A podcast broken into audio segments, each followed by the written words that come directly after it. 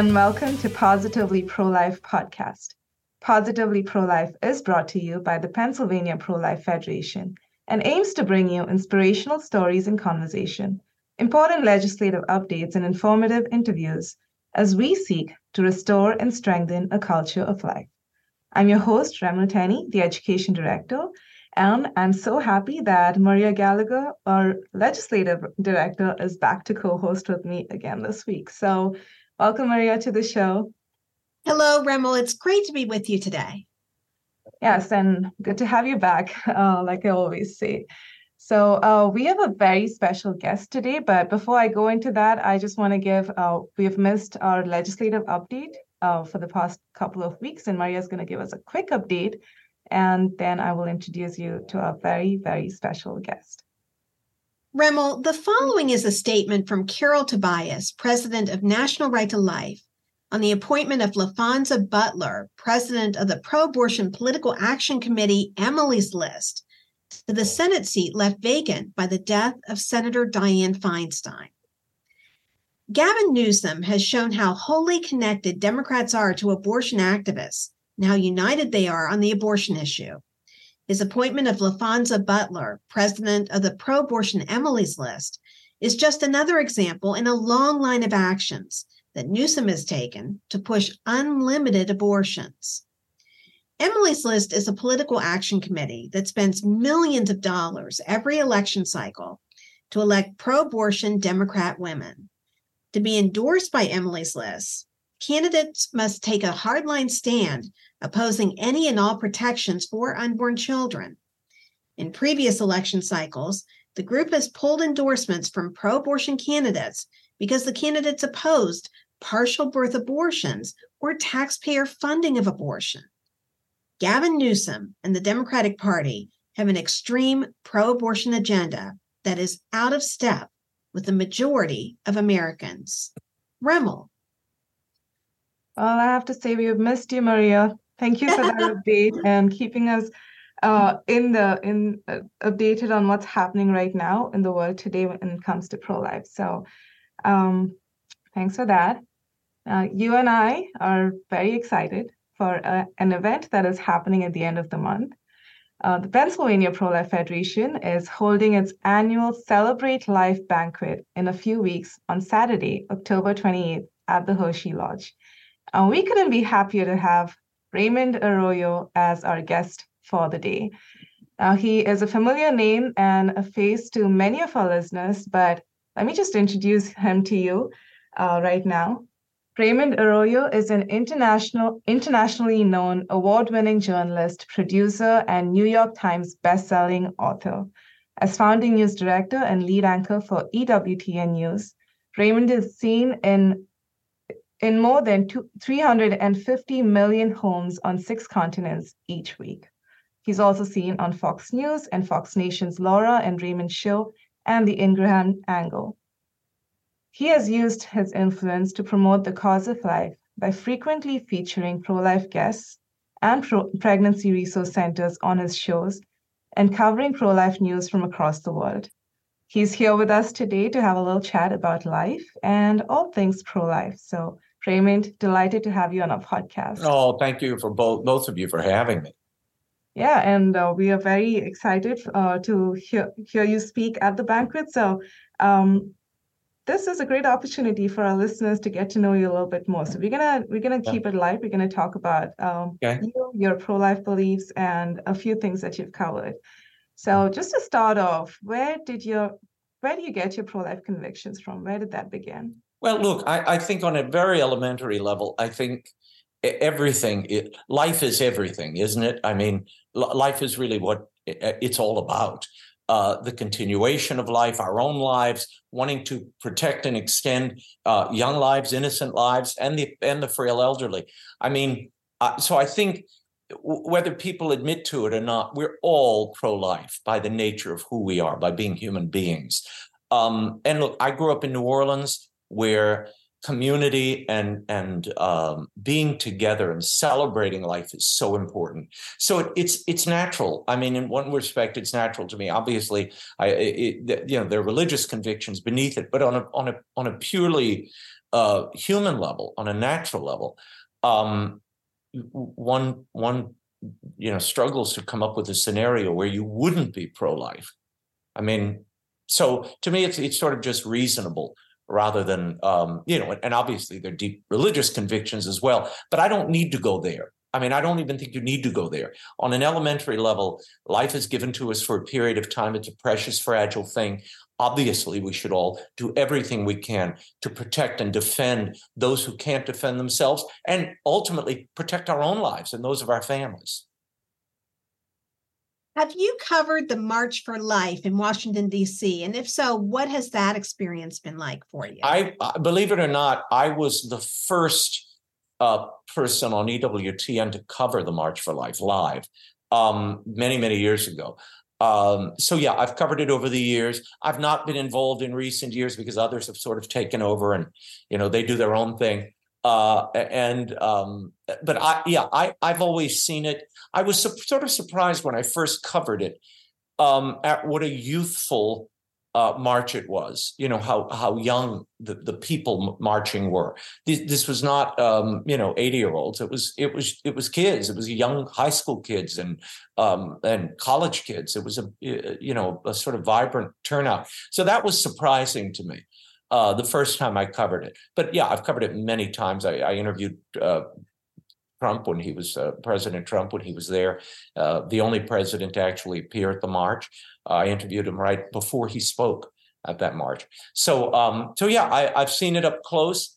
Um, it's always sort of. Uh, I, I remember asking Nellie Gray, whom I knew, the founder of the March for Life, why she had to have it then you know it's in the dead of winter it's so cold and miserable every year um, not always that, that last you know the last couple of years it's been actually sunny and nice. But uh, but by and large it's a grim affair particularly when the snow is falling. I said why not have it in the summer? You'd get triple the people. And she said well no this commemorates the time. This is when roe v. Wade happened so you know we we leave it there. But now that roe v. Wade is gone maybe that could be open to you know, move shifting the date a bit. And I'm sure that would make a lot of those marchers happy. I, I have to say, I attended my first March for Life this year. I've uh-huh. always seen it in the news. I've seen it. Uh, I've seen pictures, but mm-hmm. it really blew me away at the massive crowd that turns out. Like you said, on a on a mm-hmm. grim day, the, yeah. the, the number of people, like the line just the march just keeps going and going for a couple of hours yeah. and and and there are people joining um, throughout the throughout that time so mm. I, I don't think uh, the media has done a good job uh, mm. of showing what really happens at the march yeah. so it's it's great to ha- know that uh, you covered the march and and mm-hmm. Uh, that that is still happening at least in conservative media uh, on EW. Yeah. Um, yeah, so no, EWTN devotes the day to it. Yeah.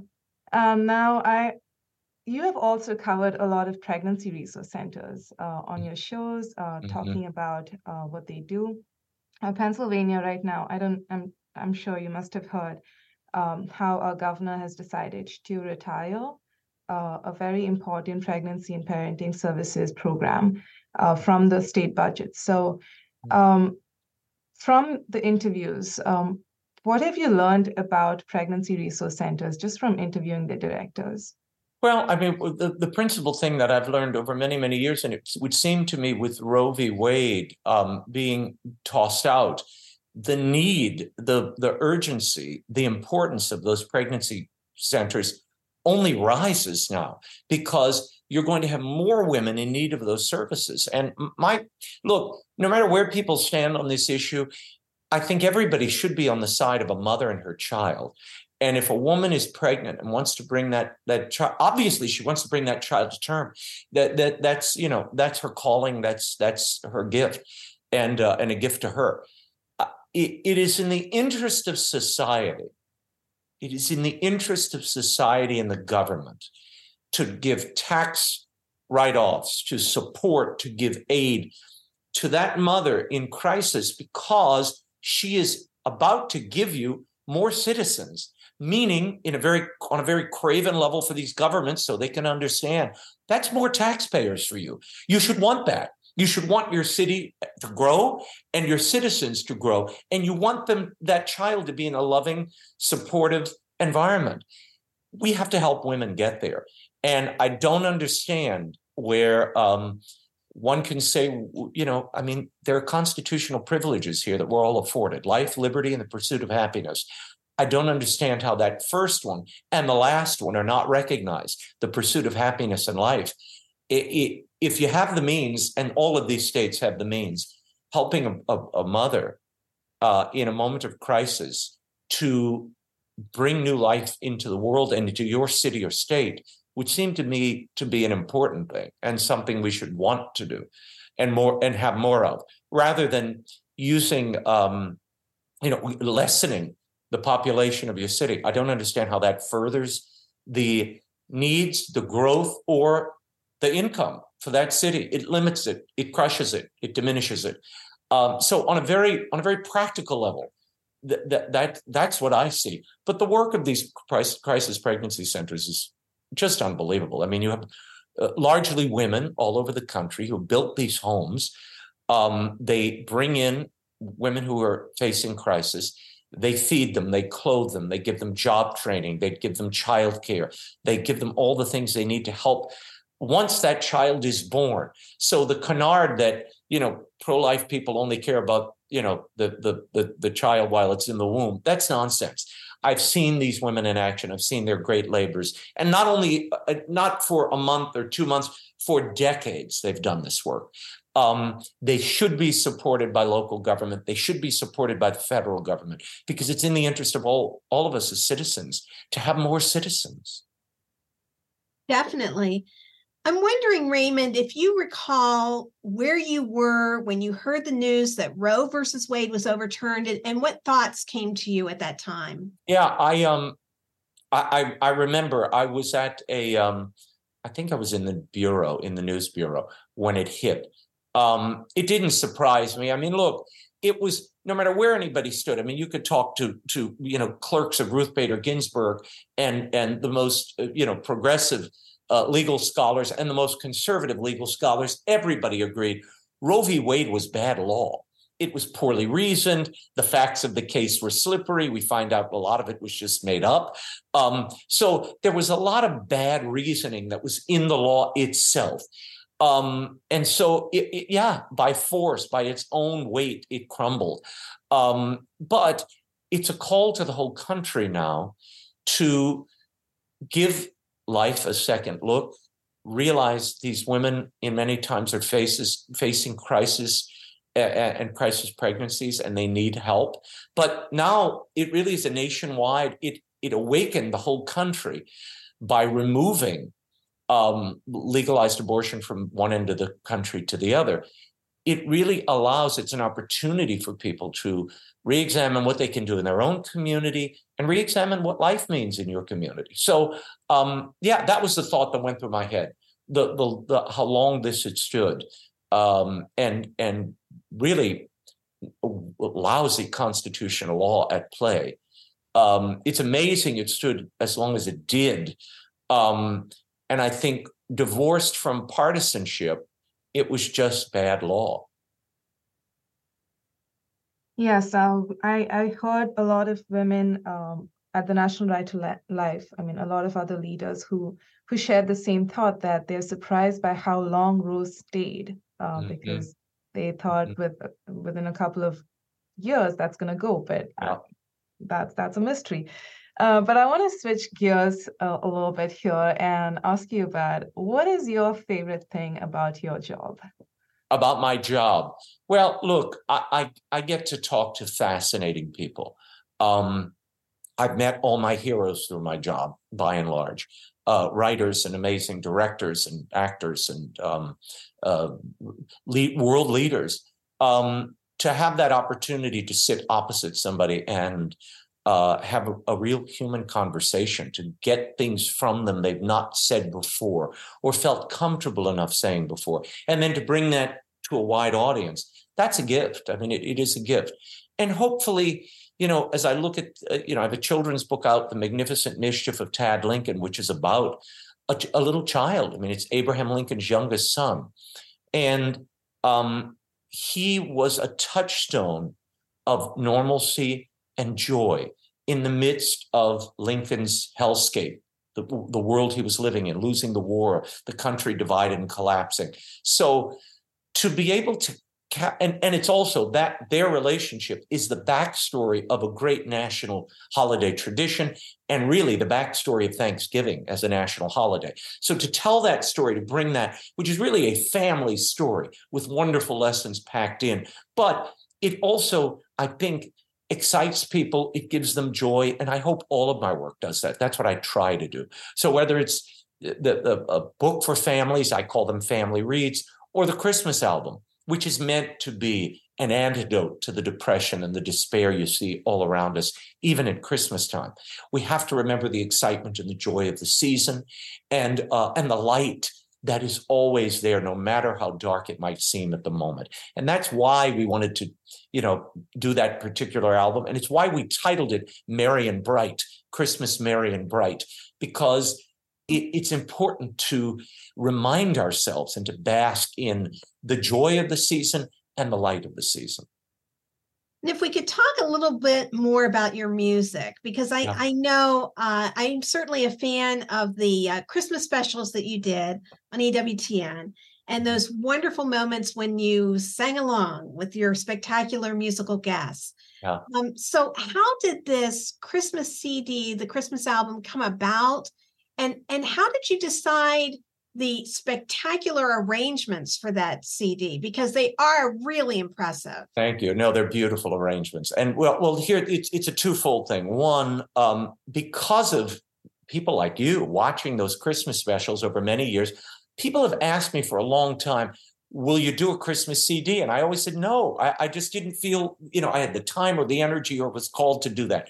Well, a record producer approached me who also watched those specials and said, I hear from people all the time, why doesn't he record a Christmas CD? So she came to me and said, Why don't you do this? And I said, Well, uh, I'm not sure what I could originally offer. Okay, because you know you've got you've got Andy Williams and Johnny Mathis in your head. You, you don't need me. So uh, I went and I started going through the lyrics of these songs, my favorite Christmas carols and traditional songs, and I realized the way that they've been brought to us, the way they've been performed, were actually not in keeping with the context of the song or the intention of the song. So it gave us an opportunity to recast them, reset them. So I went to Kevin Costner, who arranged the Greatest Showman uh, uh, and the um, the World's Greatest Showman, um, the the Lion King, Jungle Book. He's an incredible arranger, and Kevin set each of these in their historic context in a big band setting. I wanted a classic big band sound. I didn't want it to be contemporary. I didn't want it to be folk and kind of just guitars. I, I wanted it to really be a big band treatment and to have some substance and that classic American sound. So we did that, and we got 20 pieces together in New Orleans. Uh, I, I recorded live with the band. I had not sung in probably 30 years professionally. I mean, Christmas specials, it's not, you know, I don't consider that professional singing. So uh, I went back to vocal training again, uh, which is good. You got to get the, you know, it is a, it is a muscle. I mean, it's a little bit like riding a bike, or I call it riding a surfboard. You know, you never forget how to surf, but you can get out of practice. So g- learning to sing again, getting in touch with, you know, the proper breathing and placement, and you know, preparing for those notes, uh, and then working with an orchestra live is a very different experience from singing with a piano. And that was amazing to me. I mean, 20 guys who they, these guys have been playing together for like 30 years. You can hear it. They move as a unit when they when they go. So I'm really just trying to, you know, you you you get on your surfboard and you ride their musical wave and you try to keep up and move with it. So it bent and changed and altered the performance I had planned and there's something spontaneous and wonderful and exciting that happened and tender and sweet. There are some beautiful ballads here. Um, i heard the bells and silent night and christmas memories. Christmas time is here the great peanut song uh, for, by vince guaraldi. Um, and it gave me an opportunity to kind of explore all that emotional um, material in a new way. And i think from the reaction we've been getting it's, and it's been so incredible. Um, it has really it's touched people as I hoped it would. It's been at the top of Billboard's jazz charts for the last few weeks, at the top of the holiday charts. So go out and get your copies. It's oh, a lot of fun. Definitely, definitely. Um, if you are a fan of Christmas music, if you are a fan of Raymond Arroyo, if you are a fan of Feliz Navidad, Oh, yeah, you, forgot about that. The, CD. Tell, yeah. tell me Jose about that Feliciano. experience of recording that. Yeah, well, Jose Feliciano, who, who's you know an old pal, um, I went to Jose and said, "Would you consider?" I had interviewed him in the past and found out about the origins of Feliz Navidad. This is a good example of the whole album, how we envisioned it and how it rolled out. Um, everybody knows Feliz Navidad. Feliz Navidad, and everybody goes and you move. Okay. As I explored the backstory, Jose was forced to write that song during a recording session in 1970. He was recording his Christmas album. And his producer said, We need an original song. He said, I don't want to do an original song. You got Brenda Lee, you got Irving Berlin. What do you need me for? Kind of like I was about my Christmas album. And, uh, but the producer said, No, no, go write about your childhood and Christmas, something personal. So he went off and literally in 10 minutes, he wrote Feliz Navidad. And it was an homage to celebrating on the shores of Puerto Rico beating on instruments, tin drums, and little things they could noisemakers, and singing old Spanish carols with his brothers in Puerto Rico. Now, when I give you that scene, that's a very different setting from what you imagine when you hear Feliz Navidad. So I went to Jose and I said, Jose, can we do a kind of sultry bossa nova, gentle intro into Feliz Navidad? and then allow it to build slowly. Take a different approach. So it has that sentimental feel, that warm family spirit, if you will. And he originally, um, there's a great story about it. I won't tell you, but his flight was delayed many times. And he finally, the, all of his instruments were lost, all of his baggage, except for his personal guitar, which made it in. That is the guitar he played in the same clothes he was in for two days on the album and uh, it's beautiful. He accompanies me on Feliz Navidad. He joins me as a guest singing it, uh, and it's a very warm, fun uh, take on on the song. So if you go to RaymondArroyoChristmas.com, RaymondArroyoChristmas.com, there's a preview there, a trailer where you can buy, and if you're if you're in town, I'm doing a five city tour in Phoenix, and uh, we're going to Texas and Tampa, Florida, Cleveland, and we're ending in Nashville at the Ryman Auditorium with Jose. He's traveling with me on some of the dates. So, really cool. Well, that's great because uh, I mean, we I've heard the trailer and I'm like, this is really, really good. I want to get a CD, and I have to say, Maria already has one. ah, thank you. See, Maria's ahead of the game. I love I it. Pre-ordered. There you go. Thank you. Thank you. It's fun. So, Raymond, did you always aspire to have influence in this world, like by being a journalist or author or even a music artist? Well, you know, I, I remember I was trained as an actor in my early life. And um, I always thought, and when I look back, I realize everything I've done, whether it's theater, singing, writing stories, books, children's books, uh, or reporting the news. All of it is really storytelling. I always wanted to tell stories, hopefully stories that uplift and challenge, uh, frighten and excite. I mean, that's what you want to do. You want to you want to engage people, and hopefully lead them to something that's good and and and that builds up their joy, their hope, and the possibilities around them. So it to me, it's all unite. It's just one thing. Whether I'm singing or I'm talking, um, you you want to convey that sense, that spirit, and uh, and truth. You know, share truth with people. So you know, it, to me, all of these are vehicles for that same instinct to want to tell stories and reach people. And certainly, you are engaging the culture. Um, we we so often hear the criticisms of the culture, but yeah. your work engages the culture. I think in that spirit of Pope John Paul II. Yeah, I knew John Paul II well. He was a friend. Yes. Um, and Mother, of course, Mother Angelica had the same kind yes. of uh, spirit. And you know, she was a Mother was always a great example for me of somebody who had a natural gift. You know, not a trained gift. She was a natural storyteller. She was she had a natural timing and wit that she employed and that drew so many people to her to listen to the larger message, which was a message of, you know, truth and and and hope and repentance uh, and and joy. She em- exemplified that sense of joy. So I've always kind of tried to employ that in my own life. Um, and uh, yeah, I think it's a it's a necessary ingredient. Nobody wants to hear a downer, and I also think you can only complain so much. Look, I I, I do have to point out at times failings in the culture and people who make mistakes, and but you can't kind of scold and harp all the time. You have to uplift. You have to contribute something positively. So I hope that through my work, um, you're rebuilding in some ways what is being lost or or or damaged in other areas of the culture. You hope. Uh, we will be having Raymond Arroyo at our Celebrate Life banquet at the Hershey Lodge on Saturday, October 28th.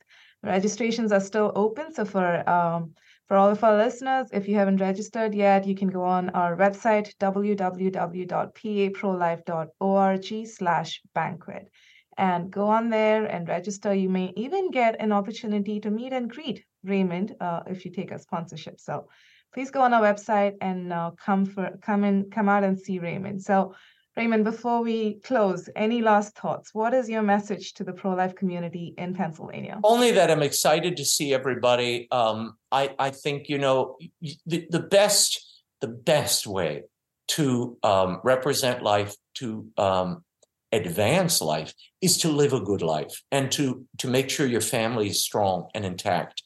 Um, so that's a piece of what I would advise. But um, we'll have a lot of fun. It's a and the speech on planning is a fun talk. It's not. Uh, you know, so many times that I know people, you know, they they blanch away because they don't want a grim talk during a pro life event, and I get that, and I have heard your cries. Uh, so we'll have a good time. It will not be a grim, boring, you know, solemn talk. I promise. And I don't know. I may even sign some CDs and books while I'm there. Who knows? Oh, that would be so exciting. Raymond Arroyo, a star of many different media and uh, an, an ambassador for truth. We want to thank you so much for being on Positively Pro Life. Oh, Maria, my pleasure. Thank you both. Thank you and Remel. Positively Pro Life is made possible through the generous support of members of the Pennsylvania Pro Life Federation all across the Commonwealth. Thank you for joining us on the program today. And remember, there is always a reason to choose life.